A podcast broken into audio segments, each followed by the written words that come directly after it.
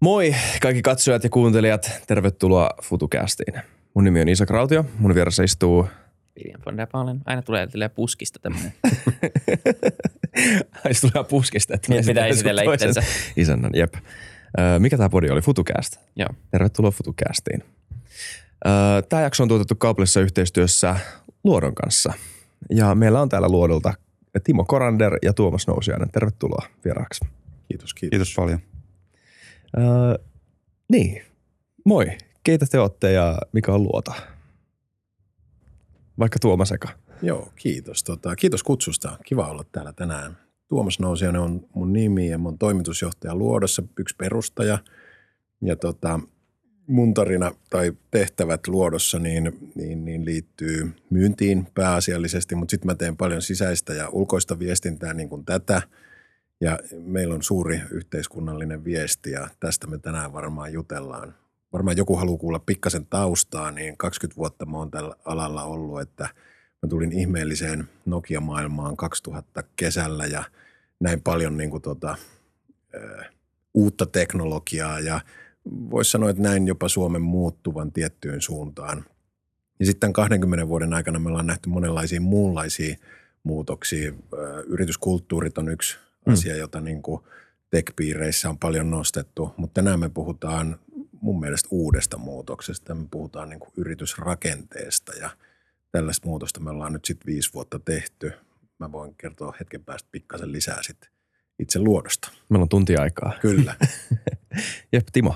Joo, mä oon puolestaan Luodolla rakentamassa tämmöistä uudenlaista palveluyhtiöiden ekosysteemiä yhdessä meidän mahtavien yritysten kanssa ja varmaan tästä ekosysteemistä kanssa tänään lyhyesti tai pitkästi tunnin aikana tullaan puhumaan. Ja sen lisäksi mä teen kanssa Luodon myyntiä ja sisäistä viestintää, liiketoiminnan kehitystä ja näin päin pois. Ja ennen sitä reilu 15 vuotta on tehnyt tätä niin kuin digiliiketoimintaa, teknologiaa ja liiketoiminnan yhdistämistä sekä palveluyhtiöissä että in-house-taloissa, niin kuin tuotetaloissa. Että on nähnyt tavallaan niin kuin molemmilta puolilta sitä pöytää, mutta kiva olla täällä.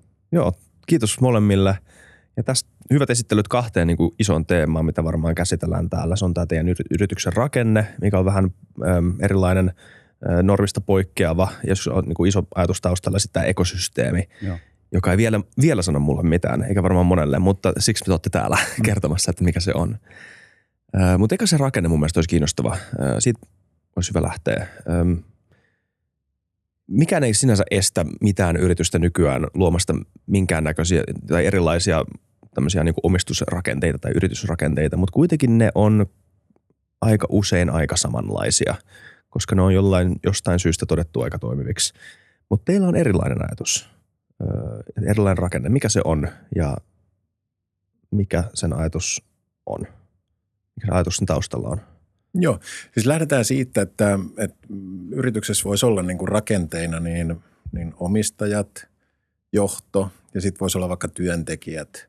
Puhutaan osakeyhtiöstä tai osakeyhtiön rakenteesta. Ja niin kuin sanottu, niin mä oon tosiaan 20 vuotta tässä tätä IT-skeneä katsonut, niin tämä on niin kuin aika tyypillinen rakenne vielä tänäkin päivänä. Ja Luoto lähti taas sellaisesta havainnoista liikkeelle, että osaamisen arvo nousee jatkuvasti. Siitä me ollaan varmaan kaikki täällä samaa mieltä.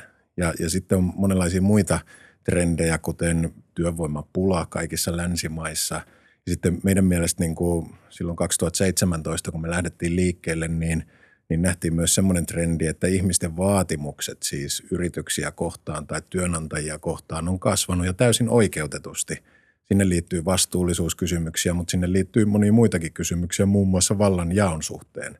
Me lähdettiin ajatuksesta, jonka itse asiassa on myös akateeminen maailma todistanut tai aihetta tutkinut niin Esko Kilven tai Gary Hamelin toimesta, että entä jos osaamispääoma onkin niin arvokasta, että sitä voi käyttää kuten vanhaa pääomaa? Voisiko se olla jopa sijoitusinstrumentti, jolla mä saan yrityksestä omistusosuuksia? Tai se on niin merkittävä komponentti, että yrityksien tulisi miettiä omistustaan uudestaan. Niin 2017 me lähdettiin sitten mun co-founderi Laurin kanssa julkaiseen LinkedInissä ajatuksia tästä aiheesta, että Mitä jos olisi palveluyhtiö, jossa tämä osaamispääoma ja ihmiset olisi nostettu keskeiseksi elementiksi, kun jaetaan valtaa tai omistusta?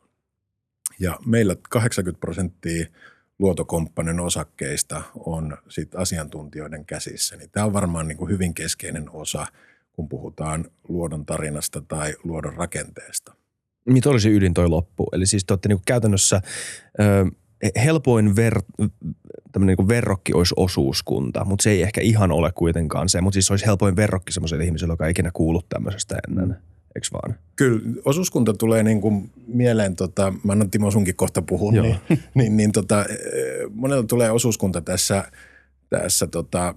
keskustelussa usein ensimmäisenä niin kuin assosiaationa niin kuin mieleen, mutta osuuskunnassa taas meidän mielestä on elementtejä vaikka sen suhteen, että asiakkaat myös ostaa sen palveluita ja sitten ehkä osuuskunnassa ei välttämättä niin kuin ole osakeyhtiömäistä rakennetta, kuten meillä on. Et meillä on niin kuin ihan osakeyhtiö, jossa on osakkeita, niin jonkinlaisia eroja siihen osuuskuntaan meiltä löytyy. Haluaisiko Timo jotain täydentää?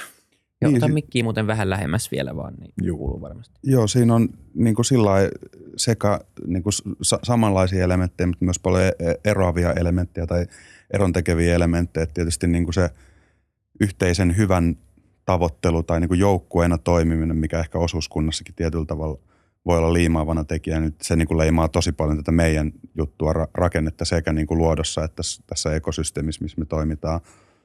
Mutta sitten taas niin kuin osuuskunnassa ehkä yksi leimaava tekijä, mikä taas erottaa sit meidät siitä, on ton, mitä Tuomas äsken tuossa sanoi, niin sen lisäksi se, että osuuskunnassa yleensä ne omistajat ostavat tai käyttävät sen osuuskunnan palveluita, mikä taas sitten ei niin kuin tietenkään tässä meidän mallissa niin toimi, vaan toki niin kuin asiakkaat ulkopuolelta ostaa niin kuin meidän palveluita.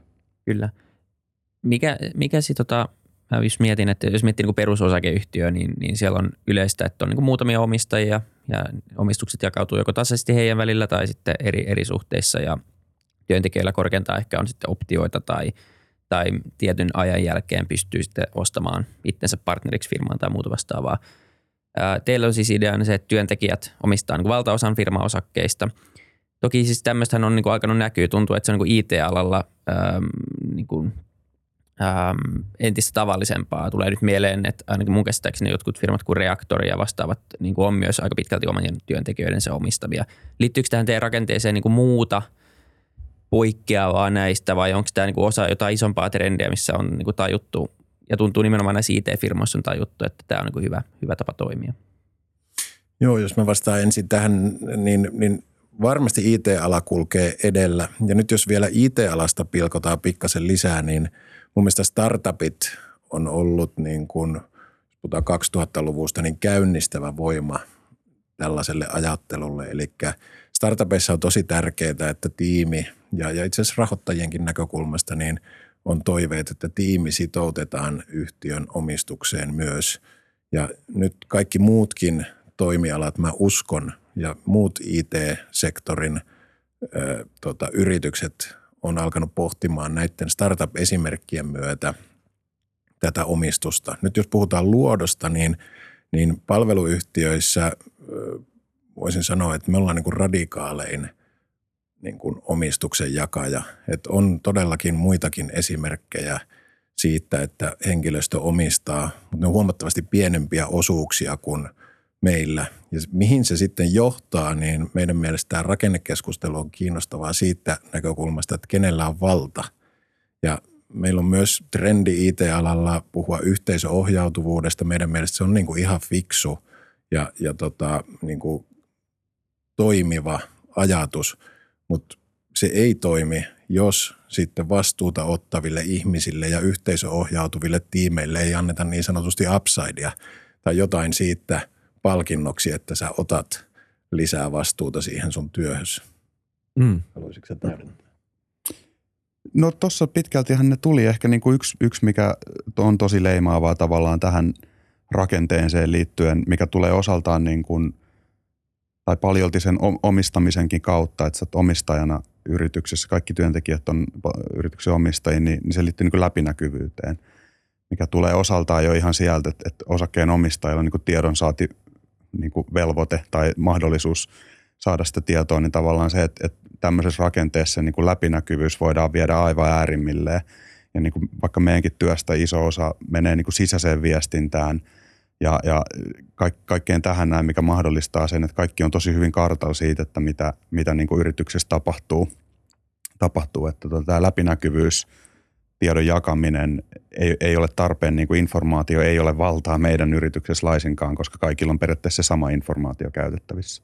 Niin, mä otan tuosta vielä kiinni. Tämä on ihan meidän niin kuin alkutaipaleelta, niin kuin sanottu, niin ensimmäisiä asioita tai postauksia, kun me LinkedInissä julkaistiin, niin aika moni itse asiassa kommentoi sitä, että teknisesti lahjakkaat ihmiset ei ole kiinnostuneita talousasioista. Mutta mä väittäisin, että me ollaan osoitettu se vääräksi niin kuin ajatukseksi. Eli nyt kun on katsottu ihan tuloslaskelmaa ja tasetta tai tämän liiketoiminnan niin kuin, palkkojen sivukuluja tai miten tämä liiketoiminta tai markkina ylipäätänsä toimii, niin ihmiset on itse asiassa todella kiinnostuneita siitä, koska se on sun duunipaikka. Ja on äärimmäisen kiinnostuneita myös niin kuin talouteen tai liiketoiminnan kehittämiseen liittyvissä jutuissa. Ja tästä päästään taas siihen, että mikä on niin kuin itse asiassa palveluyhtiön suurin kilpailuetu, niin on se, että kaikki sen jäsenet on varustettu samalla informaatiolla ja kulkee samaan suuntaan. Ja kaikki on kiinnostuneita itse asiassa kehittämään sitä yhtiötä. Ei ainoastaan sen sun päätyön kautta, vaan kaikilla muillakin taidoilla. Meillä on esimerkiksi koodaavien arkkitehtien tai data-arkkitehtien niin kuin joukossa ihan huikeita valokuvaajia, mielettömiä viestiöitä, saattaa olla jopa parempia kuin minä, vaikka mä täällä tänään oon.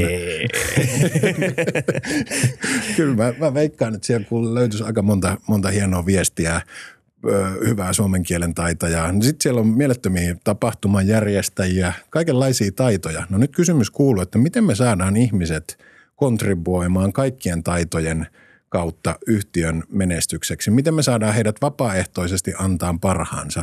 Ja me myöhemmin puhutaan esimerkiksi asiakkaille suunnatuista asioista, mutta jos ajatellaan, että harrasteprojekteja on tämän päivän huippuosaajilla, niin tuodaanko niitä työpaikoille vapaaehtoisesti on yksi kysymys tässä toimialassa. Ja mä väitän, että tämän tyyppisellä rakenteella me saadaan nurturoitua myös tällaisia asioita sitten meidän asiakkaiden avuksi. Onko teillä kaikki työntekijät omistajia? On. Joo, eli jokainen on. Paljon teillä on porukkaa töissä? No, tai niin kuin omistajina siis. Luodossa vajaa 70 ja sitten kun ekosysteemi huomioidaan, niin tänä päivänä 140. Okay. Se vallankäyttö, ylipäätään tämä sisäinen kulttuurirakenne, miten informaatio välittyy ja nämä mielenkiintoisia asioita. Mulla on yksi kysymys vielä tuosta, niin kuin, että mikä tämän kaiken mahdollistaa. Mm. Ja se liittyy siihen inhimilliseen pääomaan ja että miten ajattelette sitä eri tavalla. Niin kuinka uniikkina IT-alan ilmiönä te näette tämän? Koska mä oon täysin samaa mieltä siitä, että kaikilla aloilla, kaikilla korkeakoulutetuilla aloilla, ainakin suurimmalla osalla, tietotaidon arvo on jollain tavalla kasvanut kiistämättä, mutta siis ei lähelläkään samalla tavalla kuin IT-alalla. Ja siis jopa IT-alan sisällä ihan räjähdysmäisiä eroja ja räjähdysmäisiä kasvuja alan sisällä. Eli siis voi niinku todellakin, ei ole mitenkään epäuskottavaa sanoa, että joku 1 tai 2 tai 3 huippukoodaria jossain tekkifirmassa on sen firman yksittäisesti arvokkaimmat työntekijät. Ja se tarkoittaa jotain.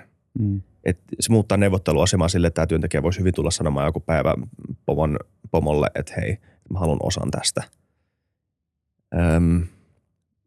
Mutta niin, mun kysymys on, että kuinka uniikki IT-alan ilmiö tämä on teidän mielestä? Tai onko tämä niinku muillakin aloilla teidän mielestä ihan mahdollista? No mä niinku uskon, että IT-ala on silleen tietysti edelläkävijä.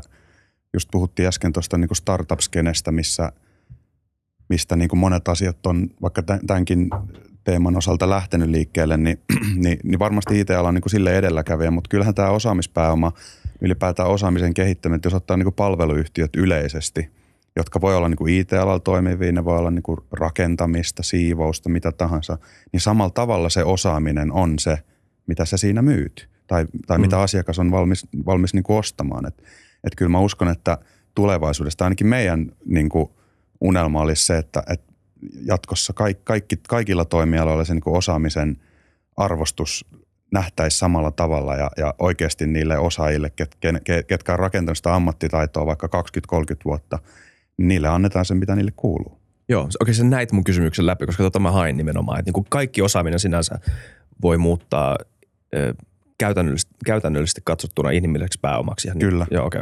Joo.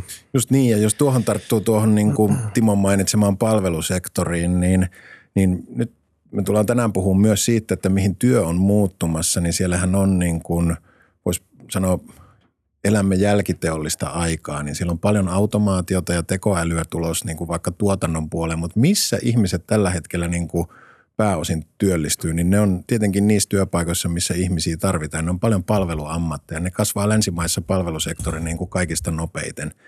Niin näissä sektoreissa tai näissä työpaikoissa niin meidän mielestä niin kuin tulevaisuudessa joudutaan miettimään sitä, että minkälaisia rakenteita me niille ihmisille luodaan, jotka näissä niin kuin sektoreissa työskentelee ja minkälaista valtaa me annetaan heille. Siis ajatellaan vielä tästä asiakaskokemuksen näkökulmasta, niin kyllä siis mun mielestä kotisiivouskin käy siitä esimerkistä, että jos sulla on loistava asiakaspalvelu siinä työssä, niin se on aivan sama, minkälainen teepaita hänellä on päällä. Sä haluaisit kuitenkin, että hän olisi sun asiakaspalvelija. Mm. Ja tässä on valtasiirtymä varmasti tulevaisuudessa nähtävissä.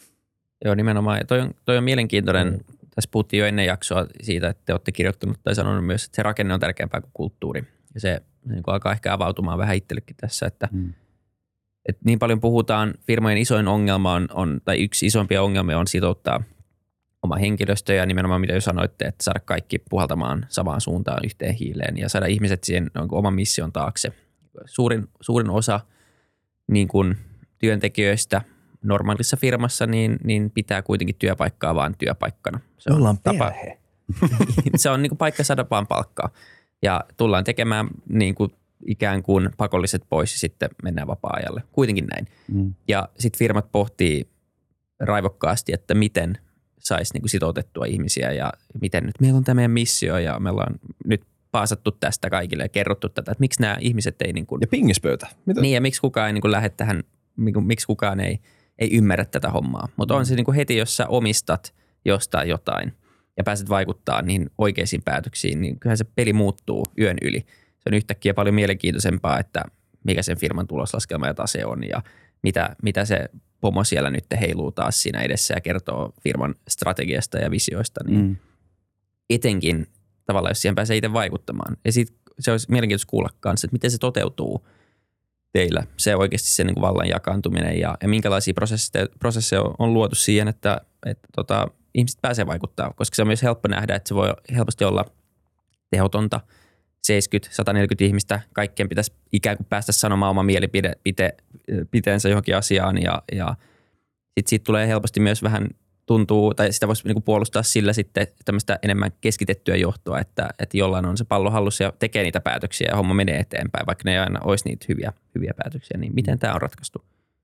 Hei, mä otan tuosta kiinni ensin siitä yrityskulttuurista, niin me ollaan ehdottomasti sitä mieltä, että yrityskulttuurien aikakausi, niin kun jos puhutaan IT-palveluyhtiöistä, niin se alkoi sanotaan nyt vaikka 2010 eteenpäin. Se on ollut arvokasta aikaa, siis todettiin siinä kehityksessä, että ihmiset ovat tärkeitä ja ihmiset täytyy huomioida. Voisi sanoa jopa, että inhimillisyys niin kuin nousi tärkeäksi teemaksi organisaatioissa, mutta se oli juurikin niin kuin mun mielestä usein vähän ulkoisia asioita, eli voisi vähän karrikoiden sanoa, että hyviä bileitä ja hienoja toimistoja ja sitten tuli tietenkin hyvinvointiin liittyviä palveluita, jotka on arvokkaita. Mutta nyt tästä 2020 eteenpäin, me puhutaan tästä rakenteesta, niin me uskotaan, että tämä on syvempi muutos kuin nämä yrityskulttuuriin liittyvät jutut. Ja nyt kun kysymys kuuluu, että miten päätöksenteko menee tai miten se käytännössä toimii, niin mä annan teille esimerkkejä. Eli nyt jos ihmisiltä kysytään semmoisessa tilanteessa, että sä oot omistaja, sä olet itse asiassa, meillä puhutellaan hallitusta, kun puhutellaan koko meidän porukkaa, niin sä olet siellä hallituksessa, niin päätöksenteko ei enää niin kuin kierrykään siihen, että onko sähköpyörä tärkeä juttu, vaan saattaa ollakin tärkeä esimerkiksi meidän tapauksessa, että me halutaan 6 viikkoa vuodessa lomaa tai me halutaan, että me ei tehdä ylitöitä ja nyt sulla on valta tehdä se päätös Ja näin meillä on esimerkiksi tehty. Sitten sulla voi olla valta vaikuttaa ihan strategiaan, että minkälaisia toimia me tänä vuonna tehdään ja mitä me ei tehdä. Meillä puhutaan avoimen strategian aikakaudesta. Meillä on strategiajamit, joissa me valmistellaan yhdessä niitä päätöksiä, jonka sitten hallitus demokraattisen organisaation niin kuin äänestystavoin niin kuin leimaa. Ja nyt sitten moni on kysynyt, että miten tämmöinen voi toimia ja toimiiko demokratia ja miten tuleeko tappelua. Ja kyllä totta kai on ihmisiä siellä joukossa, joiden ideat eivät etene, mutta itse asiassa me ollaan nähty se vaan arvostuksen osoituksena. Tai me ollaan niin kuin saatu se data siitä, että ihmiset ajattelee, että vaikka mun ehdotus ei tänä vuonna päässyt sinne strategiaan ja demokratia päätti toisin, niin minä silti koin arvostusta, että minä sain ensimmäistä kertaa olla ehdottamassa jotain. Ja ihmiset itse asiassa sitoutuu niihin päätöksiin, mitä me päätetään niin kuin yhtenä vuotena tehdä erittäin hyvin. Eli tässä on niin kuin joitain esimerkkejä siitä, että miten se käytännössä toimii. Sitten mä haluaisin vielä nostaa loppuun sen, että tavallaan kun se informaatio ei ole valtaa, informaatiota ei tarvitse piilotella, niin me päästään paljon niin kuin tärkeämpien kysymyksien äärelle kuin sille, että sä saisit vaikka ottaa ainoastaan kantaa niin kuin kulttuurin ulkoisiin asioihin, että satsataanko me sähköpyöriin tai satsataanko me pingispöytään tai tämän tyyppisiin, vaan ne menee paljon syvemmälle ne asiat ja se motivoi. Niin, ne on aika triviaalia asioita loppupeleissä, sähköpyörät ja pingispyörät, jos sen niin kuin asettaa. Tai niin, asettaa tarkoitushan on tavallaan häivyttää sitä rajaa tai tehdä siitä sekavampaa, että se duuni, mitä sä teet, ei ole oikeastaan duunia, joka nostaa mitään sun sijoituskohdetta tai sun omistamaa, vai tässä lainaat tavallaan sun taitojasi toiselle, myyt sun taitoja jollekin toiselle omistajalle. Mä en usko, että se on se pingispöydän tarkoitus musettaa ihmisiä, että hei, että revitään jostain selkänahasta tyyppisesti, mutta... Ei, mutta siis niinku, että se niinku, että jos sen selittäisi niin, että tää on että me tehdään tästä vähän niinku sun, että totta kai, että sun pitää, tää on niinku sun elämän tarkoitus olla täällä. Tai mä ymmärrän, että koska siis se, mitä sä oot sanonut aikaisemmin, mikä on mun mielestä tosi fiksua, on se, että on ehkä vähän illuusio luulla, että ei milleniaaleja kiinnostaa se raha. Ja että milleniaaleja kiinnostaa enemmän, tai Gen Z, mitä kiinnostaisi enemmän niin kuin vastuullisuus ja kaikki muut asiat. Totta kai ne kiinnostaa, ne on tärkeitä asioita, mutta on vähän naivia väittää, ettei se oman pääoman ja oman omistuksen ja oman niin kuin elintason rakentaminen olisi ehkä tärkein asia edelleen. Niin, ainakin ne on niin kuin se, että sanotaan, että joku muu asia on tärkein tai vaan tärkeämpää. Että kyllä sun perusedellytykset pitää olla niin kuin kunnossa, että niin kuin työpaikalla saa, tai niin kuin saa semmoista palkkaa, millä pystyy elämään ja kehittää itteensä. Ja myös palkka on niin kuin arvostusmekanismi. Jep. Että se on niin kuin, kyllähän siinä niin kuin jotain on ihan selvästi. Ehdottomasti. Ja siis mä en nyt muista sitä tutkimusta, mutta se on ihan... viime vuosina julkaistu nimenomaan nuorten ihmisten toiveista työelämälle, niin ykkösasia oli oikeudenmukaisuus, reiluus. Ja siihen me juuri pyritään, että oltaisiin niin kuin läpinäkyviä sen suhteen, että miten tämä liiketoiminta toimii. Ja kaikki voisi sanoa meidän työyhteisössä, että tämä on oikeudenmukainen työyhteisö. Ja siihen liittyy myös palkitseminen. Me halutaan nostaa kyllä sitäkin, että kyllä siihen liittyy se valtakin. Ja se on suuri kilpailuetu, kun sitä valtaa jaetaan ja sitä pohditaan niin kuin yhdessä. Se on mun mielestä vanhanaikainen ajatus, kun rakenteista puhutaan, että olisi niin hyvä 5 hengen johtoryhmä, että se pystyisi kaiken niin kuin strategiaan liittyvän pohtimaan keskenään. Siis annetaan tästä tekoälystä ja sen kehityksestä esimerkki, niin ei me olla Timon kanssa meidän organisaation parhaita asiantuntijoita tekoälyn kehityksestä, mutta meillä on aivan huikeita ihmisiä, jotka pystyy sanomaan, että miten se työkalukehitys on tällä hetkellä niin kuin koodauksen näkökulmasta kehittynyt ja mitkä on ehkä seuraavat 2 vuotta ja miten meidän pitää se ottaa huomioon. Se on suuri vahvuus, että ihmisillä on niin kuin halu ja kiinnostus kontribuoida sitten ihan tähän niin kuin ylätason strategiaan. Kyllä.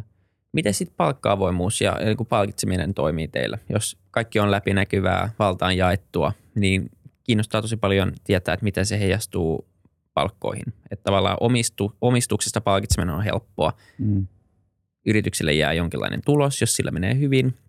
Sitten no teidän tapauksessa kaikki yhteisesti päättää, että mikä osuus siitä mahdollisesti jaetaan osinkona ulos vai jaetaanko ollenkaan. Ja sitten se raha tulee siinä suhteessa omistukseen. Se on niin kuin aika, sä tiedät etukäteen about, missä mennään, mutta palkka on kuitenkin niin kuin asia, että sulla on tämmöisessäkin yhtiössä tietenkin ihmisiä, jotka performoi ja tuottaa ikään kuin enemmän lisäarvoa ja sitten ihmisiä, jotka tekee objektiivisesti vähemmän lisäarvoa. Näin se on joka firmassa. Joku vaan pystyy tuottaa samoilla tunneilla enemmän arvoa firmalle. Se ei tee sitä parempaa tyyppiä, mutta se tekee sitä kuitenkin arvokkaamman työntekijän objektiivisesti. Niin miten te lähestytte niin kuin palkka-asioita sitten? Joo, no pitkälti tuossa kuvasitkin tavallaan sitä niin kuin rakenteen tuomia mahdollisuuksia tuohon liittyen, mutta ehkä siihen voisi vielä niin kuin lisätä tavallaan sen joukkueajattelun, että me jotenkin uskotaan tosi vahvasti siihen, että yksilön palkitseminen ei ole niin kuin oikea tapa tehdä parasta mahdollista asiakaskokemusta tai parasta mahdollista niin kuin tehokkuutta ja tulosta, vaan kyllä sitä joukkuetta tai yhdessä tekemistä pitää niin kuin palkita.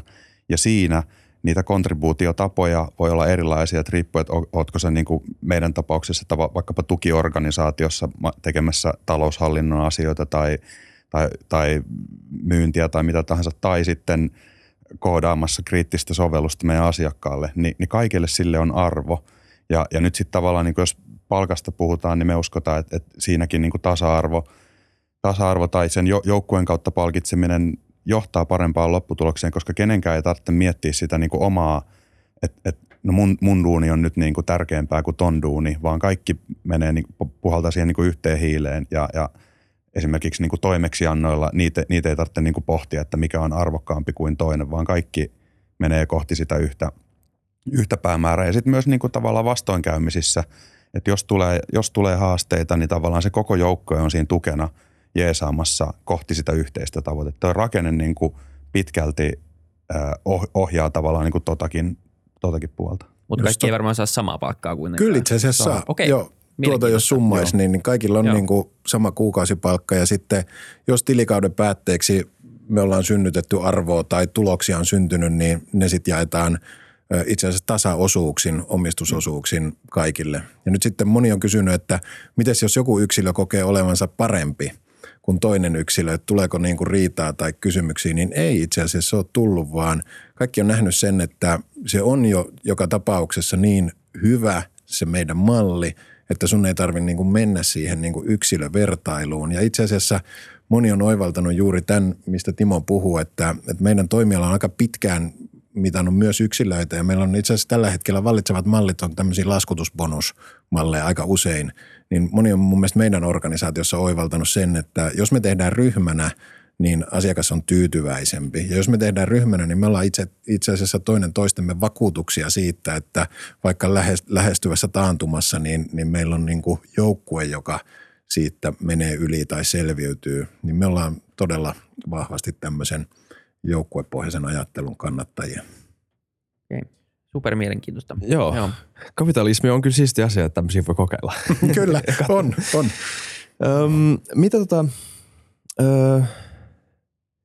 Mitäs sitten, ja tämä on niinku tämmöinen yleisempi osuuskuntakysymys, koska insentiivi palkata lisää ihmisiä ja insentiivi kasvattaa yritystä on erilainen osuuskunnassa kuin perinteisessä yhtiössä, ei pelkästään siis johtoryhmä, vaan koko firman keskuudessa, koska siis joka ikinen ihminen, joka tulee sisään, niin on pois niistä omistusosuuksista, jos ne on siis tasaisesti määritelty. Teillä oli 80%, niin se on se 80%, joka jakautuu vaan suuremmalle osalle määrälle ihmisiä. Niin mites tää? Miten te ajattelette kasvua tällaisena firmana? Sano vaan. Tämä on varmaan meidän molempien lempikysymys. Mä voin aloittaa, sit mä siirrän sulle, koska tää on meidän mahtavaa, että sä kysyt tätä asiaa, niin lähdetään siitä, että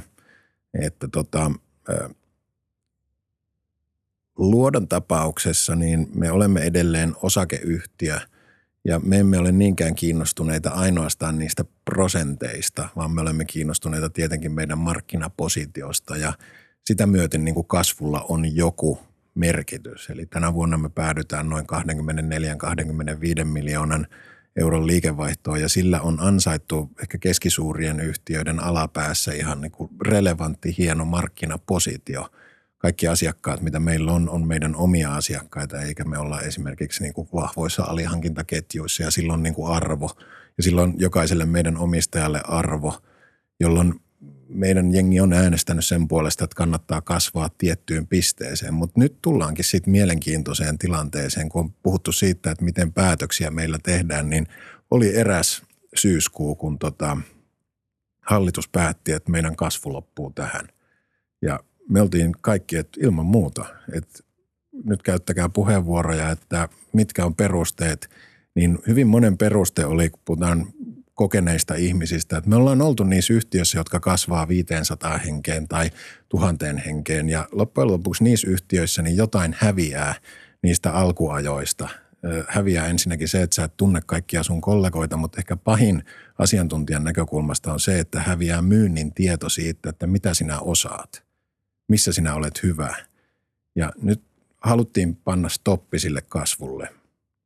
Ja siitä me päästään hienolla syötöllä ekosysteemiin, josta Timo voi antaa muutaman kommentin. Joo, ekosysteemiin, ja mä lisään vielä tuohon niin kuin tavallaan, jos kasvusta puhutaan, niin tietyllä tavalla se ulkoinen kasvu, mikä nyt voi vaikka tässä palveluyhtiöliiketoiminnassa tarkoittaa vaikka rekrytointia ja sitä kautta tehtävää liikevaihtoa ja näin päin pois, se on niin yksi asia, mutta toinen asia on se, että miten me ollaan puhuttu siitä osaamispääomasta, niin se kasvua tapahtuu myös siinä, että tavallaan yhtiöhän voi kasvaa ikään kuin sisäisesti parantamalla osaamispääomaa, ja totta kai se niin kuin näkyy parempana asiakaskokemuksena ja näin päin pois. Mutta sitten tämä toinen teema, mihin viittasit tuossa, on sitten tavallaan, miten me ollaan ajateltu sitä, että miten ehkä kasvua voisi ja kannattaa tehdä, että se niin kuin tietyn kokoinen yhteisö tuo sitä turvaa sille joukkueelle, mitä tuossa äsken niin kuin puhuttiin. Ja sitten niin kuin fakta on kuitenkin se, että meidänkin asiakkaat, niin kyllä he tavallaan tietyllä tavalla odottaa sitä tietynlaista kokoa, keneltä he palveluita niin kuin ostavat. Ja siinä tavallaan ne jutut, mitä Luoto on onnistunut tekemään, niin me ollaan saatu niistä hyvää palautetta, ja tavallaan asiakkaat on ollut tyytyväisiä siihen, ja tavallaan pohdinta siitä, että no miten tätä voisi sitten jatkaa. Ja nyt me ollaan puhuttu tästä niin kuin pienestä raekoosta, sen merkityksestä, mikä mahdollistaa läpinäkyvyyden, mikä mahdollistaa tämän niin kuin ylipäätään rakenteen, niin yksi se, miten me ollaan tavallaan ajateltu sitä, ja mikä on ollut ehkä aikaisemmin tuolla niin kuin tuoteliiketoiminnassa hyvin yleistä, on tämmöiset ekosysteemit, missä on niin kuin tiiviisti yhdessä toimivia pienehköjä tai keskisuuria rakeita tai yhtiöitä, jotka kontribuoivat yhdessä ja ovat yhdessä niin kuin enemmän kuin jokainen erikseen. Niin nyt tavallaan se, mihin me ollaan ja minkä myös meidän osakkaat hallitus on niin kuin priorisoinut, nostanut tärkeäksi teemaksi on se, että hei, lähdetään tälle ekosysteemiselle tielle. Palveluyhtiöt tulee myös tulevaisuudessa toimimaan niin kuin enemmän ekosysteeminä, enemmän verkostoina, enemmän yhdessä, mikä me ollaan niin kuin nähty jo tapahtuvan tässä hetkessä, mutta enenevissä määrin tulevaisuudessa. Ja nyt tavallaan tämä, että meillä on ekosysteemissä Luodon lisäksi tällä hetkellä 4 hienoa yritystä, jotka toimii niin kuin samalla rakenteella, samalla arvopohjalla, tiiviisti yhdessä, ja mahdollistaa sen, että asiakkaan on helppo ostaa siitä palveluita, ja me pystytään tarjoamaan niin kuin laajemmalla skaalalla sitten palveluita asiakkaalle. Tuo on erittäin relevantti pointti, että me ehkä haastetaan sitä ajatusta, että yksi yhtiö voisi sanoa, että me ollaan kaikissa näissä 5 palvelussa markkinoiden paras. Ja me taas lähestytään sitä ekosysteemisesti, että Vuolu Group voi olla product ownershipissa ja Scrum Mastereissa, projektihallinnassa, hankehallinnassa markkinoiden paras. Ja samaan aikaan Luoto voi olla esimerkiksi full stack sovelluskehityksessä tai data engineering palveluissa markkinoiden kärkeä. Ja sen lisäksi vaikka Nordcode meidän ekosysteemissä voi erikoistua DevOpsiin, DevSecOpsiin ja olla siinä markkinoiden paras, jolloin me ehkä haastetaan sitä ajatusta, että kaikki pitäisi pakata yhden katon alle. Ja tämä mahdollistaa myös erilaisten resurssien osaamispääoman puulauksen yhteen, että siis voidaan luoda tiime. Tämä muistuttaa, mä en ole ihan mikään ekspertti, tämä muistuttaa mua vähän siitä, miten Suomen maatalouskin on hoidettu. Tai siis mä en ole ihan varma, mutta siis et, niin kuin pieniä tiloja, pieniä firmoja, jotka sitten tavallaan luonut tämmöisen, no se on, sen nimi on osuuskunta, I guess. Mm-hmm. Mutta siis et se ei ole ekosysteeminen palvelu. Osuuskunnassa. Niin, joo, mut jos ottaa esimerkki vaikka autovalmistus. Joo. Autovalmistus, siinähän on niinku, autoa valmistaa ainakin perinteisesti useat eri yhtiöt, ne rakentaa ehkä niinku yhtä kahta komponenttia siihen niinku kokonaisuuteen ja yhdessä he niinku muodostavat ekosysteeminä sen, että se auto on niinku mahdollista valmistaa. Mm. Niin samalla tavalla tässä on ajatuksena se, että et me pystymme yhdessä tarjoamaan asiakkaalle sit niinku kokeneen tiimin, mikä koostuu niistä tietyistä substanssialueista, mitä siihen niinku sitten ikinä tarvitaankaan. Ja ehkä just miten Tuomas tuossa sanoi, niin että jos niinku yleensä ajatellaan, että palveluyhtiöiden tavoite tai yhtiöiden tavoite on niinku kasvaa tavallaan mahdollisimman suureksi. Ja miten se sitten tapahtuu tietysti niinku siihen yhteen alueeseen, tehdään kasvua rekrytoimalla osaamista lisää, ehkä niinku erityyppistä tai sitten niin kuin horisontaalisesti tuodaan siihen vaikka palvelumuotoilua tai johdon konsultointia tai ylläpitoa, mitä tahansa. Mutta ne on kaikki tavallaan siinä samassa. Niin me ollaan ajateltu sitä eri tavalla jälleen kerran tässä markkinassa, että sen sijaan ne rakeet on itsenäisiä autonomisia yrityksiä, joilla on niin kuin valta ja päätösmahdollisuus tehdä niin kuin mitä ikinä he haluaa. Mutta me tehdään sitä siinä kuitenkin yhdessä ekosysteeminä. Ja tavallaan se mahdollistaa sen, että jokainen niistä on enemmän yhdessä kuin olisi, jos ne toimisi niin kuin yksinään jokainen. Mä haluan ottaa tuohon, kun me puhutaan tänään myös osittain niin kuin siitä, että mihin työelämä on muuttumassa, niin yrittäjyyden kaipuu tai halu on kasvamassa. Se on selvää, että 2000-luvulla se on kasvanut. Itse asiassa jälleen kerran palataan startup-movementtiin, joka teki yrittämisestä niin kuin coolia. Ja me halutaan vastata totta kai tähän tarpeeseen ja kaipuuseen, ja tämä ekosysteemi on yksi vastaus tuohon.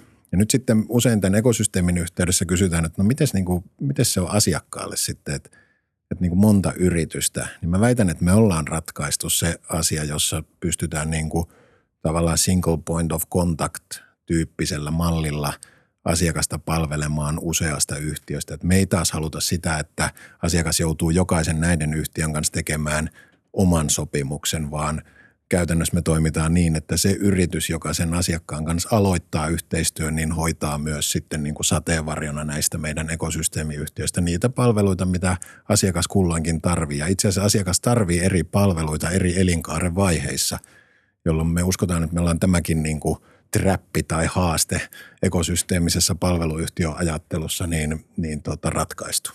Miten tämä on näyttäytynyt toiseksi? Onko tämä helpottanut palvelumyyntiä? Onko mahdollistanut isompia asiakkaiden saamisen? Onko se kasvattanut näitä yksittäisiä yrityksiä? Mitkä on sellaiset konkreettiset hyödyt toiseksi ollut? No mä voisin vastata tuohon ensinnäkin silleen, että meidän asiakkaat koostuu pääosin suomalaista top 500 yrityksistä. Ja silloin sulla täytyy olla riittävästi volyymia tarjota näille asiakkaille, niin ilman muuta tämä ekosysteeminen movementti on auttanut meitä siinä. Ja nyt sitten täällä on Vuolu ja Product Ownership ja Scrum Masterit mainittu, niin ilman muuta me tarvittiin heidät mukaan, jotta me pystytään toimittamaan isompia kokonaisuuksia. Eli usein tällaiset roolit on esimerkiksi johtamassa niitä tiimejä tai määrittelemässä tiimeille niin kuin työkokonaisuuksia, niin tämä oli erittäin tärkeä komponentti siinä. Mutta sitten meidän asiakkaista, kun puhutaan, niin meillä ollaan kiitollisia siitä, että ollaan päästy vienninkin tielle, ja me uskotaan, että suomalaisten kannattaisi viedä palveluita. Me ollaan todella hyviä asiakaspalvelijoita, meillä on todella hyviä palveluyhtiöitä, ja itse asiassa me ollaan IT-skeneenä Keski-Eurooppaa edellä. Et Keski-Eurooppa on esimerkiksi niinku suurten yhtiöiden käsissä. Suomessa on paljon enemmän niinku pieniä ja keskisuuria yhtiöitä, ja asiakkaat on myös täällä hienosti niinku valmiita ostamaan erikokoisilta yhtiöiltä, niin meillä on isot mahdollisuudet. Meillä on nyt Piilaaksossa 5 asiakasta, ja sitten meillä on hieno toimitus ollut esimerkiksi Lontooseen jättimäiselle pankille Canary Wharfiin, ja tämä on myös se tie, mille me halutaan osittain tämän ekosysteemisen päätöksen myötä, että ilman muuta meidän kannattaa mennä myös viennin tielle. Joo, ja mä voin jatkaa sitä vielä sillä ihan konkretialla, että nyt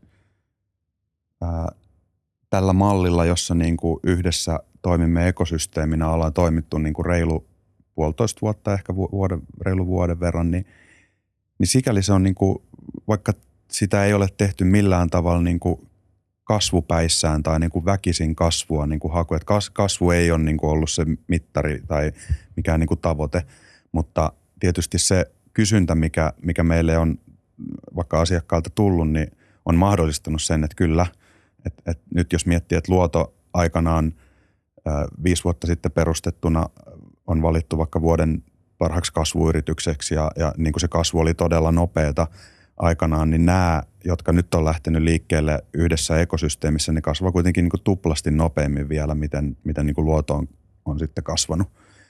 Et ensimmäisen vuoden aikana käytännössä niin kuin lähes tuplattu se määrä, mihin silloin, mistä lähdettiin aikaisemmin liikenteeseen. Et sikäli ihan toimivasti. Ja jos antaisi jotain lukuja tuohon, niin itse asiassa se Luodon ensimmäinen tilikausi, meillä oli joku vähän reilu 300 000 € liikevaihto, niin nyt tämän ekosysteemin, siis kaikki 4 yhtiötä yhteen luettuna, niin ensimmäinen tilikausi on 8-10 miljoonaa.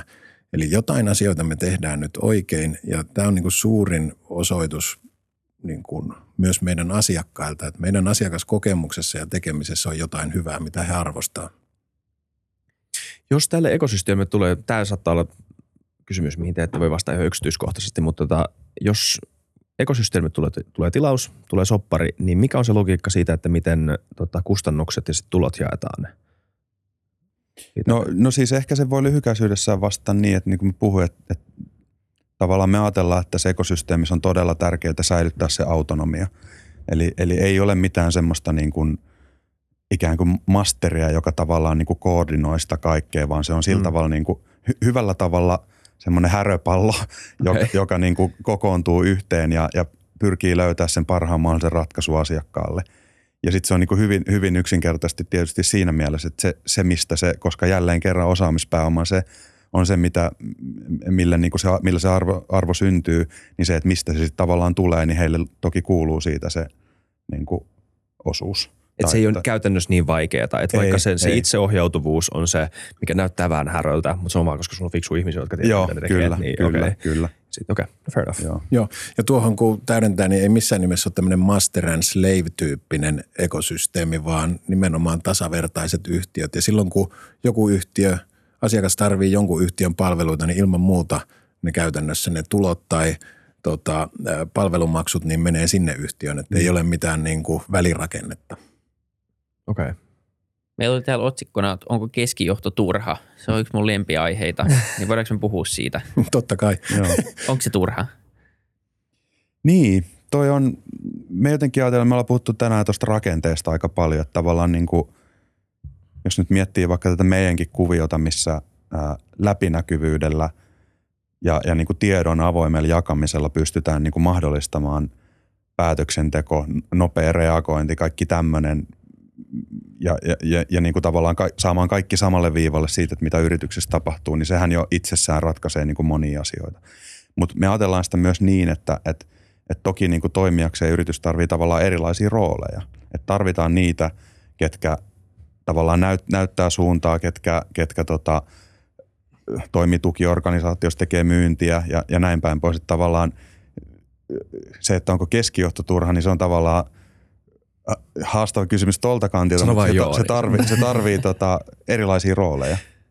Mä voisin myös vastaa tuohon silleen, että me ollaan tänään puhuttu sitten raekoosta, niin sillä on niin kuin merkitys, että jos se raekoko pidetään pienenä, niin itse asiassa keskijohto on meidän mielestä turha. Ja sitten samaan aikaan me nähdään tämä työelämä siitä näkökulmasta, että tiedon pitää liikkua. Eli jotain ihmisiä me tarvitaan, jotka niin kuin levittää sitten hyviä käytänteitä. Ja itse asiassa mä sanoisin, että me tarvitaan coacheja niin kuin tulevaisuuden työelämässä. Et jos urheilua vähän niin kuin benchmarkkaa, niin me ollaan kulkemassa semmoiseen suuntaan, että esimerkiksi meillä on maksimaaliset panostukset työhyvinvointiin, niin siellä täytyy olla coacheja, oli ne työpsykologeja tai sitten ihan niin kuin sun fyysiseen hyvinvointiin liittyviä. Tai sitten voisi olla coacheja niin kuin osaamisen kehittämiseen, niin me muutettaisiin mieluummin se niin kuin tämmöiseksi coachimaailmaksi ja katsottaisiin pikkasen sitä raekokoa. Ja sitten valtarakenteista, niin me ehkä sanottaisiin näin, että ei ainakaan keskijohtoa tarvita, joka pitää valtaa itsellään ja vaikka informaatiota ja sillä tavalla tekee itsestään tärkeän. Tämä me ollaan haluttu rikkoa ja tämä meidän rakenne on varmaan niin kuin yksi mahdollisuus tehdä sitä. Mm. Kyllä. Joo, perinteisessä firmassa niin kuin muutamia havaintoja tullut vuosien varrella itsellä vaan tuosta keskijohtoasiasta, että tosi monessa paikassa, niin kuin totta kai mikään niin kuin funktio ei ole täysin turha, ei voi sanoa kategorisesti, että keskijohto on turha, mutta moni keskijohtaja on kyllä täysin turha, ainakin oman kokemuksen mukaan. Mm. Ja se on niin kuin jännä vaan, mitä siinä käy, on se, että se on monta ongelmaa, mitkä syntyy siitä, että firmoilla on hirveä tarve esimerkiksi myynnissä tai monessa muussakin funktiossa, että hei, että joku on tosi hyvä, että ylennetään se johtamaan tiimiä, jolloin se niin kuin siinä ei ole mitään järkeä. Mm. Et se, että sä oot hyvä tekemään, hyvä koodaa, hyvä myymään, niin ei tarkoita, että sä oot hyvä johtaa. Päinvastoin niin moni niistä ihmisistä ei halua, mutta sitten sä saat lisää vastuuta, paremman titteliä ja vähän parempaa palkkaa, niin suurin osa ottaa sen vastaan. Ja silloin sitten tulee sellainen niin kuin double whammy, että sä menetät sen hyvän tekijän ja sä oot huonon johtajan, joka ei pysty niin kuin kehittämään niitä muita. Ja samaan aikaan niin kuin vuodet molemmista päistä. Se on niin kuin yksi ongelma. Sitten toinen on, että niin kuin paljon rakennetaan vain sellaisia funktioita, mitä kukaan ei kyseenalaista jälkeenpäin.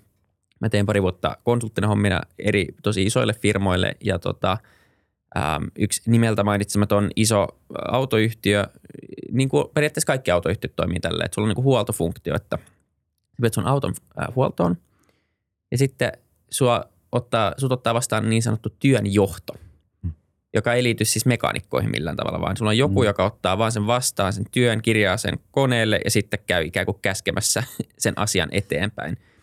Ja siinä ei niin kuin mitään järkeä siinä koko funktiossa. Sitten se on aina se niin kuin, me huomattiin vaan, että mekaanikot ja työnjohto ei tule toimeen.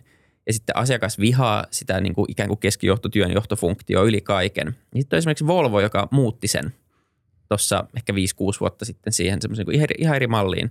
Mikä tämä iso revoluutio oli se, että asiakas asioi suoraan mekaanikon kanssa. Mm. Joku oli tajunnut niin, että ehkä se mekaanikko ei pelkääkään asiakasta ja pelkää sitä asiakaspalvelua. Ja no, sieltä lähti niin kuin tietenkin aika iso määrä ihmisiä välistä pois ja se on niin kuin ylivoimaisesti toimivin autohuoltokonsepti varmasti koko maailmassa tällä hetkellä. Ja tosi paljon on tullut vaan vastaan tämmöisiä niin kuin tilanteita, missä siinä ei ole mitään järkeä. Ja sen takia se on mun mielestä turhaa. Hei vitsi, kiva kun jaat tämän. Tuo on todella, joo, ja mä en tuosta Volvon käännöksestä ole kuullutkaan, toi pitää lukea. Mutta meillä on itse asiassa IT-alalla ihan sama homma, että meillä on ollut semmoinen tendenssi, että esimerkiksi on service manager tai account manager, joka niinku vastaa asiakaskokemuksesta siinä palveluyhtiössä, vähän niin kuin asiakkaan suuntaan. Istuu kuukausikokouksissa ja raportoi pahimmillaan liikennevaloja, että on vihreätä, keltaista tai punaista tai jotain hauskaa, mutta ei ehkä ymmärrä itse asiassa, mitä siellä niinku arjessa tapahtuu päivittäin. Ja me taas nähdään, että asiakaskokemus on totta kai tärkein kilpailuetu ja prosessi, mitä palveluyhtiössä tulisi johtaa, mutta sitä pitää johtaa edestä. Ja siellä tapahtuu asiakaskokemuksellisesti käytännössä niin kuin joka tunti tärkeitä asioita siellä asiakkaassa. Ja kukaan keskijohdossa ei voi olla perillä niistä nyansseista ja niistä niin kuin tunnin sisällä tehdyistä päätöksistä tai tapahtumista. Niin miksi me ei juuri tehtäisi Volvon kaltaista rakennetta? Mutta palaan siihen, että mitä meidän pitää myös sen lisäksi tehdä, niin on tietenkin palkita niitä ihmisiä, jotka on valmiita ottamaan niitä vastuita ja kasvamaan myös kantamaan sitä asiakaskokemusta ehkä uudella tavalla ja tekemään niitä rohkeita päätöksiä. Ja sitten me päästään myös siihen, että luotetaanko vai kontrolloidaanko. Ja mun mielestä työelämä on muuttumassa siihen suuntaan, että me joukkoistetaan ja luotetaan enemmän ja vähennetään prosesseja ja kontrollia. Mm. Joo, nimenomaan. Se on, on yksi kuulemma legendaarinen kirja, jonka mä sain pari vuotta sitten, kun mä en ole lukenut, mutta mä uskallan kuitenkin suositella sitä. Ja se on tämmöinen Freedom from Command and Control-niminen kirja. Mä en tiedä, onko teille tullut vastaan. On tuttu. Joo. Ja se niin kuin mun käsittääkseni puhuu, se on hyvä referoida jotain kirjaa, mitä on lukenut. Mutta mä sain sen keskustelun jälkeen, missä me puhuttiin just näistä asioista, keskijohtojutuista, siitä, että miten sä pystyt antaa enemmän vastuuta. Ja tuntuu, että on nimenomaan vähän semmoinen niin kuin pieni muutos käynnissä. Että on aika paljon vielä sitä vanhaa maailmaa, joka sitten, no ei voi olla palkkaa voi, mutta ei voi vastuuttaa, ei voi kertoa firmalle, että mitä tulosta firma, tai niin kuin työntekijälle, mitä tulosta firma tekee. Tämä on niin tämmöistä aika old school asennetta. Mm-hmm. Sitten on se toinen ääripää, joka on vienyt se jo niin kuin aika pitkälle tietenkin, joka ehkä vielä vähän hakee, että mikä on se malli, mutta se on niin kuin tuntuu, että se on todella loogista ja päivänselvää, että se menee siihen, että ihmiset ei halua, että niitä niin kuin kontrolloidaan. Ja onhan se nyt tylsää tulla johonkin työpaikalle ja sitten sulla vaan niin kuin ohjataan ylhäältä päin kaikki, mitä sun pitää tehdä joka päivä ja se on sama rooli joka päivä, teet tätä ja näin. Niin kuin jos puhutaan niistä, mitä ihmiset haluaa työpaikalta, niin noi tuskin on niin kuin suurimmalle osalle niitä. Niin ja sitten siinä on semmoinen ihan inhimillinen aspekti, että niin kuin suuri osa ihmisistä haluaa kehittyä. Ne haluaa olla niin kuin hyviä työssä ja ne haluaa olla parempia ja tavallaan ehkä se, että jos jossain rakenteessa niin kuin se perinteinen urapolku on niin kuin tavallaan ainoa tapa ikään kuin mennä eteenpäin, niin se on niin kuin pahimmillaan surullinen ajatus ja johtaa just tommoseen esimerkkiin, minkä kuvasit tuossa, että sit ihmiset, ketkä on ollut tosi hyvin jossain alueessa, joutuu mennä ikään kuin siihen urapolkuputkeen sen takia, että ne saa jotain tunnustusta tai saa parempaa palkkaa tai mitä tahansa ja pahimmillaan joutuu semmoiseen rooliin, mitä ne ei edes halua tehdä. Niin kuin, että vaikka monet asiantuntijat ei halua esimerkiksi just tämmöisen niin kuin keskijohtotehtävään tai muuhun, mutta ajautuvat siihen syystä, että urapolku. Niin se on niin kuin surullisen tuntuinen ajatus. Mm. Toi Vilin tarina sai mut ajattelemaan, että mitä, jos mä olisin Luodon asiakas, miten tää teidän homma näkyisi mulle, jos mä tilaisin teiltä jotain? No mä voisin vastaa siihen, että meillä oli jo markkinatutkimusvaiheessa 10 asiakkaasta kertomassa, että mikä heille on tärkeää, niin tämän päivän IT-palveluyhtiöissä asiakkaille tärkeää on sitoutuminen. Siis kun päästään asiakkaan liiketoimintaan sisälle ja niihin ratkaisuihin ja itse asiassa tänä päivänä hyvin kompleksisiin asioihin kiinni, niin jos se projektitiimi vaihtuu koko ajan tai siinä on suuri vaihtuvuus, niin se on asiakkaalle ongelma. Niin tämä sitoutuminen on niin kuin erittäin relevantti pointti ja meillä on itse asiassa todella pieni vaihtuvuus. Että 3 ihmistä on meiltä lähtenyt koko 5 vuoden aikana ja hekin onneksemme olemme heidän puolesta iloisia, niin perustaan startuppeja tai osakkaiksi startuppeihin. Ja tämä sitoutuminen on niin kuin yksi komponentti, mitä asiakkaat arvostaa ja tämä me ollaan toteutettu. Meidän asiakkaat kiittää meitä siitä sitoutumisesta. No sitten toinen niin kuin asia on se, että annetaanko se asiakaslupaus asiantuntijoiden kasvoon vai keskijohdon toimesta tai myynnin toimesta, niin meillä se annetaan aina asiantuntijoiden omilla kasvoilla. Meillä onkin sanonta usein niin kuin asiakkaille, että me sitoudumme tähän tekemiseen vapaaehtoisesti omilla kasvoilla, jolloin se on paljon stikimpi, se on paljon vahvempi, kun se tiimi on miettinyt ratkaisua ja on sitoutumassa siihen meidän asiakaslupaukseen. Ja sitten mä toisin innovaatiot tai tämmöisen niin kuin uuden kehittämisen luovuuden, jota ei myöskään kontrollilla saa aikaiseksi, niin siitä näkökulmasta, että kun minä olen vapaaehtoisesti tässä mukana, niin todennäköisesti minä pohdin sitä ratkaisua myös juurikin niiden kotona olevien harrasteprojektien kautta, että siellä on monilla lahjakkailla ihmisillä niin tänä päivänä machine learning tai AI-läpit kotona pystyssä, mutta niitä ei välttämättä vielä ihan tehdä niin kuin samassa mittakaavassa tai samalla tavalla niissä juuri tämän hetken päivittäisissä töissä, mutta heillä on ammennettavaa sieltä aika paljon niin kuin uuden kehittämiseen.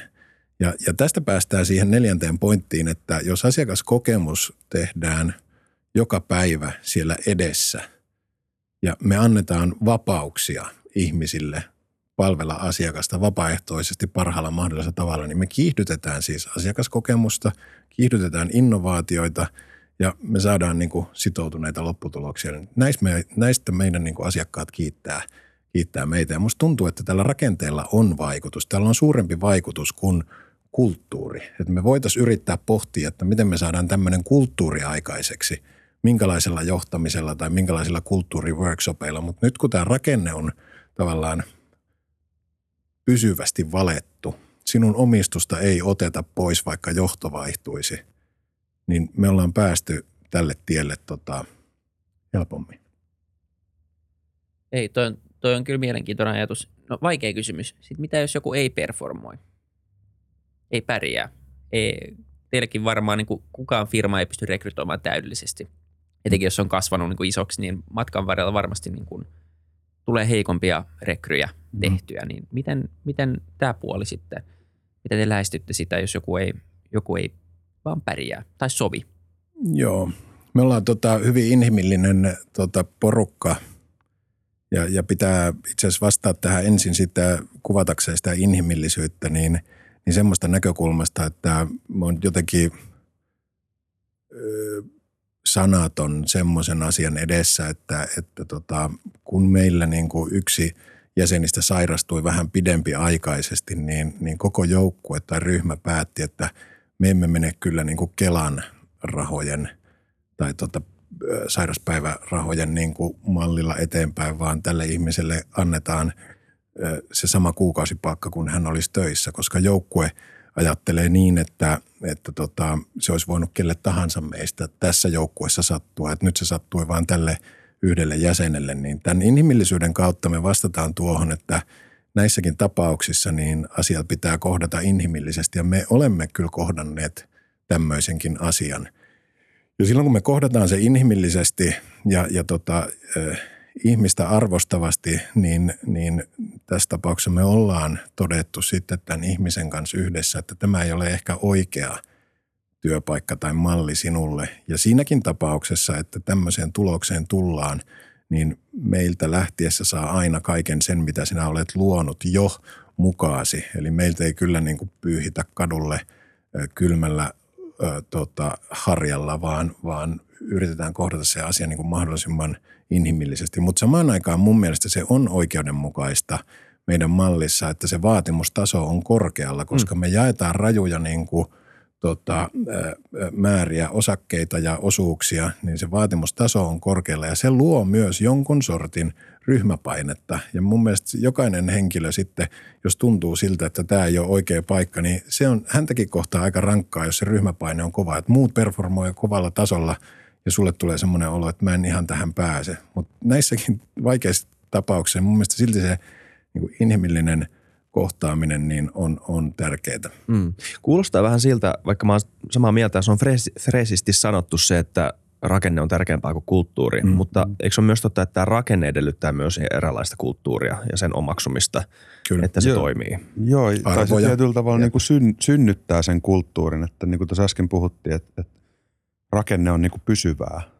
Ja kulttuuri taas on semmoinen, mikä muuttuu tietyllä tavalla ihmisten mukana, mutta nyt tämä rakennehan synnyttää tietynlaisen kulttuurin. Ja tuossa mä vielä palaan tuohon, äsken tuossa puhuttiin tästä niin kuin tavallaan omistajuudesta ja ehkä jopa niin kuin ennakkoluuloista, mitkä siihen niin kuin liittyy. Että nyt tuo lähteminen tai luodosta tai tämmöisestä rakenteesta pois lähteminen, että siihen niin kuin liittyy jotain semmoisia myyttejä tai ennakkoluuloja, että esimerkiksi omistaminen tai osakkuus olisi niin kuin jotenkin pallojalkaan. Ei hyvä, että sä puhut tästä. Se ei ole niin kuin ollenkaan sitä, että se ei ole sen ihmeellisempi asia kuin tavallaan mikä tahansa työsuhde. Et toki siihen on niin kuin mekanismit, että miten sä siitä pääset eroon, mutta tämä on niin kuin jostain syystä Suomessa ihmisillä on ehkä vähän vääränlaisia käsityksiä siitä, että mitä niin kuin omistajana yrityksessä oleminen tarkoittaa käytännössä. Se on tosi hassua, koska jos miettii Suomessa, niin kuin kahta esimerkkiä, että on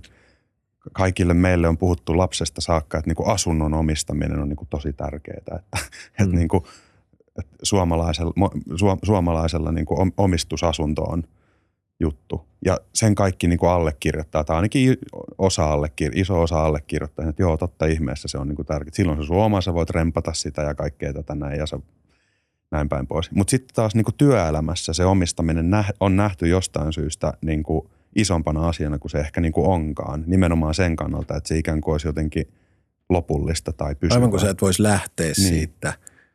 Niin. Käytännössä niin kuin meillä, jos joku haluaa vaihtaa työpaikkaa, niin me ei nähdä sitä, että se on sen suurempi kuin missään tahansa muussa työpaikassa. Ainut tietenkin, mitä tämmöisessä palveluyhtiössä tapahtuu, niin sä et saa niitä osakkeita mukaan. Mutta sä voit irtisanoutua ja vaihtaa työpaikkaa ihan samalla tavalla kuin niinku tavallisen työsopimuksen alla. Meillä kuuluu tietenkin osakassopimus siihen, mutta me haluttaisiin nimenomaan tätä myyttiä murtaa, että yrityksen omistaminen olisi hirvittävän niinku kompleksista ja vaikeaa. Ei se itse asiassa ole.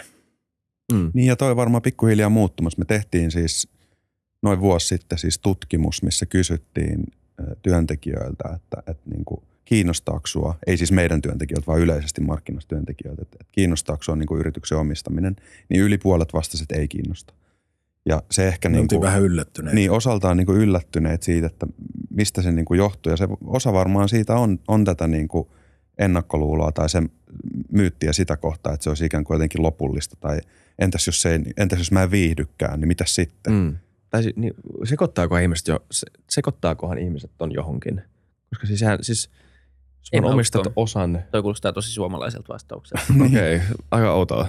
Niin, mutta se, me uskotaan, että se on kyllä niin kuin sillä pikkuhiljaa muuttumassa. Niin, ja se on hyvä, sitä pitää niin kuin valistaa ja ehkä sitä pitää nimenomaan avata, mitä se tarkoittaa. Että riippuu myös vähän, mitä sen kysymyksen muotoilee. Että niin, totta kai. Mitä tarkoittaako, että mä omistan sen yksin ja niin. Mä kaikki vastuut ja firmaa reilassa. Niin. Just se voi olla, niin kuin, että osa hyvän olemassa olevan yrityksen omistamisessa yhdessä hyvän työyhteisön kanssa, niin ehkä se jo sillä nousee.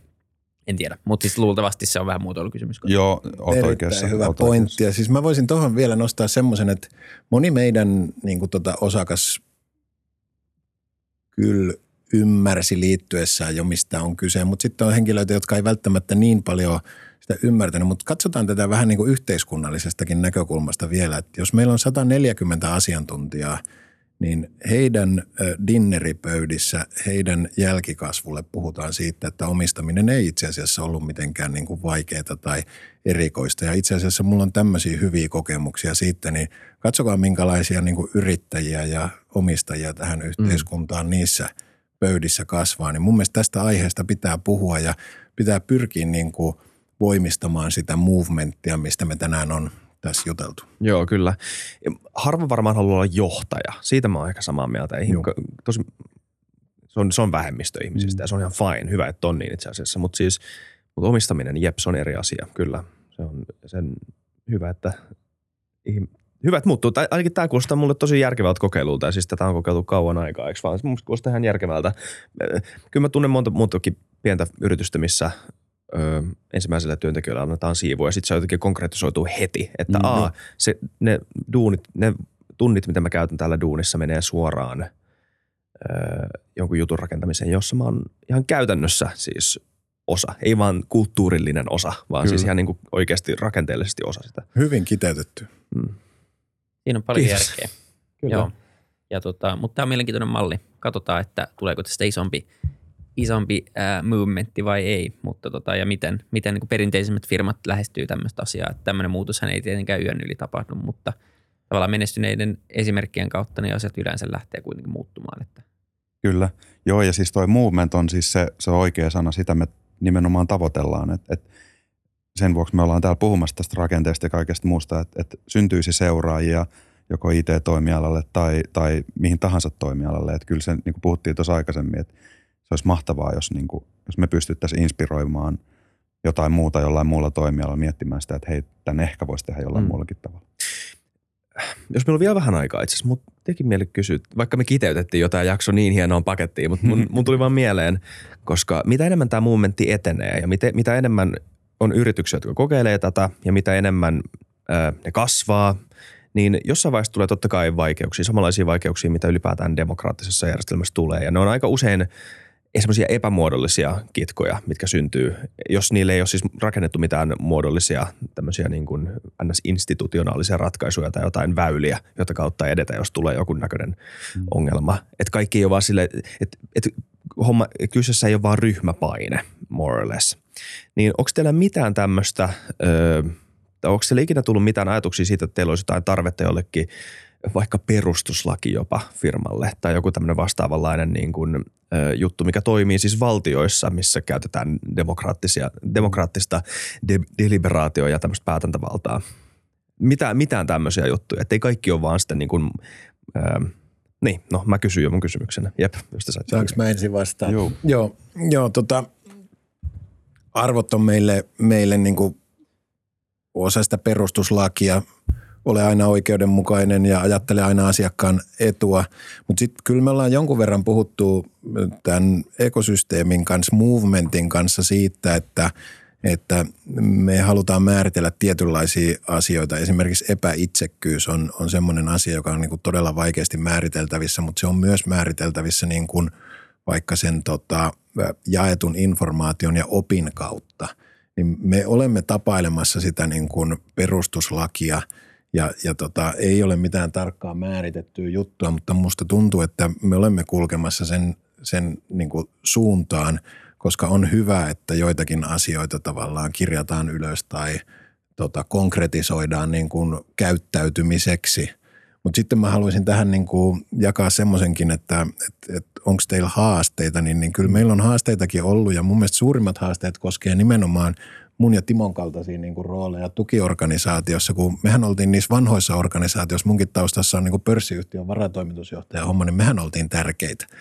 Meillä oli niin kuin tavallaan positio, niin nyt meillä onkin niin kuin tukiorganisaationa niin pois oppimista siitä, että me ei ollakaan enää niin tärkeitä ja nämä niin kuin poisoppiminen on yksi osa sitä perustuslakia, että kaikki meidän kanssa työskentelevät varmasti joutuu niistä vanhoista malleista jonkun verran pois oppimaan ja kaikki ne pois oppimiset kannattaa kirjata ylös. Niistä mun mielestä rakentuu vähän niin kuin, jos me käytetään sanaa perustuslaki niin kuin tulevaisuudessa. Se olisi mahtavaa vaikka siitä tulla tänne 5 vuoden päästä takaisin kertoon, jos meillä on niin kuin joku kirjattu perustuslaki, niin teille, että nämä on nyt meidän uusimmat opit, mutta jo tämän 5 vuoden pätkän aikana mä sanoin, että me ollaan paljon opittu uusia asioita ja opittu pois niistä vanhoista tavoista. Mm. Ja mä myönnän myös, että mun verrokki ei ole ihan realistinen, koska firma on ihan eri asia kuin maa.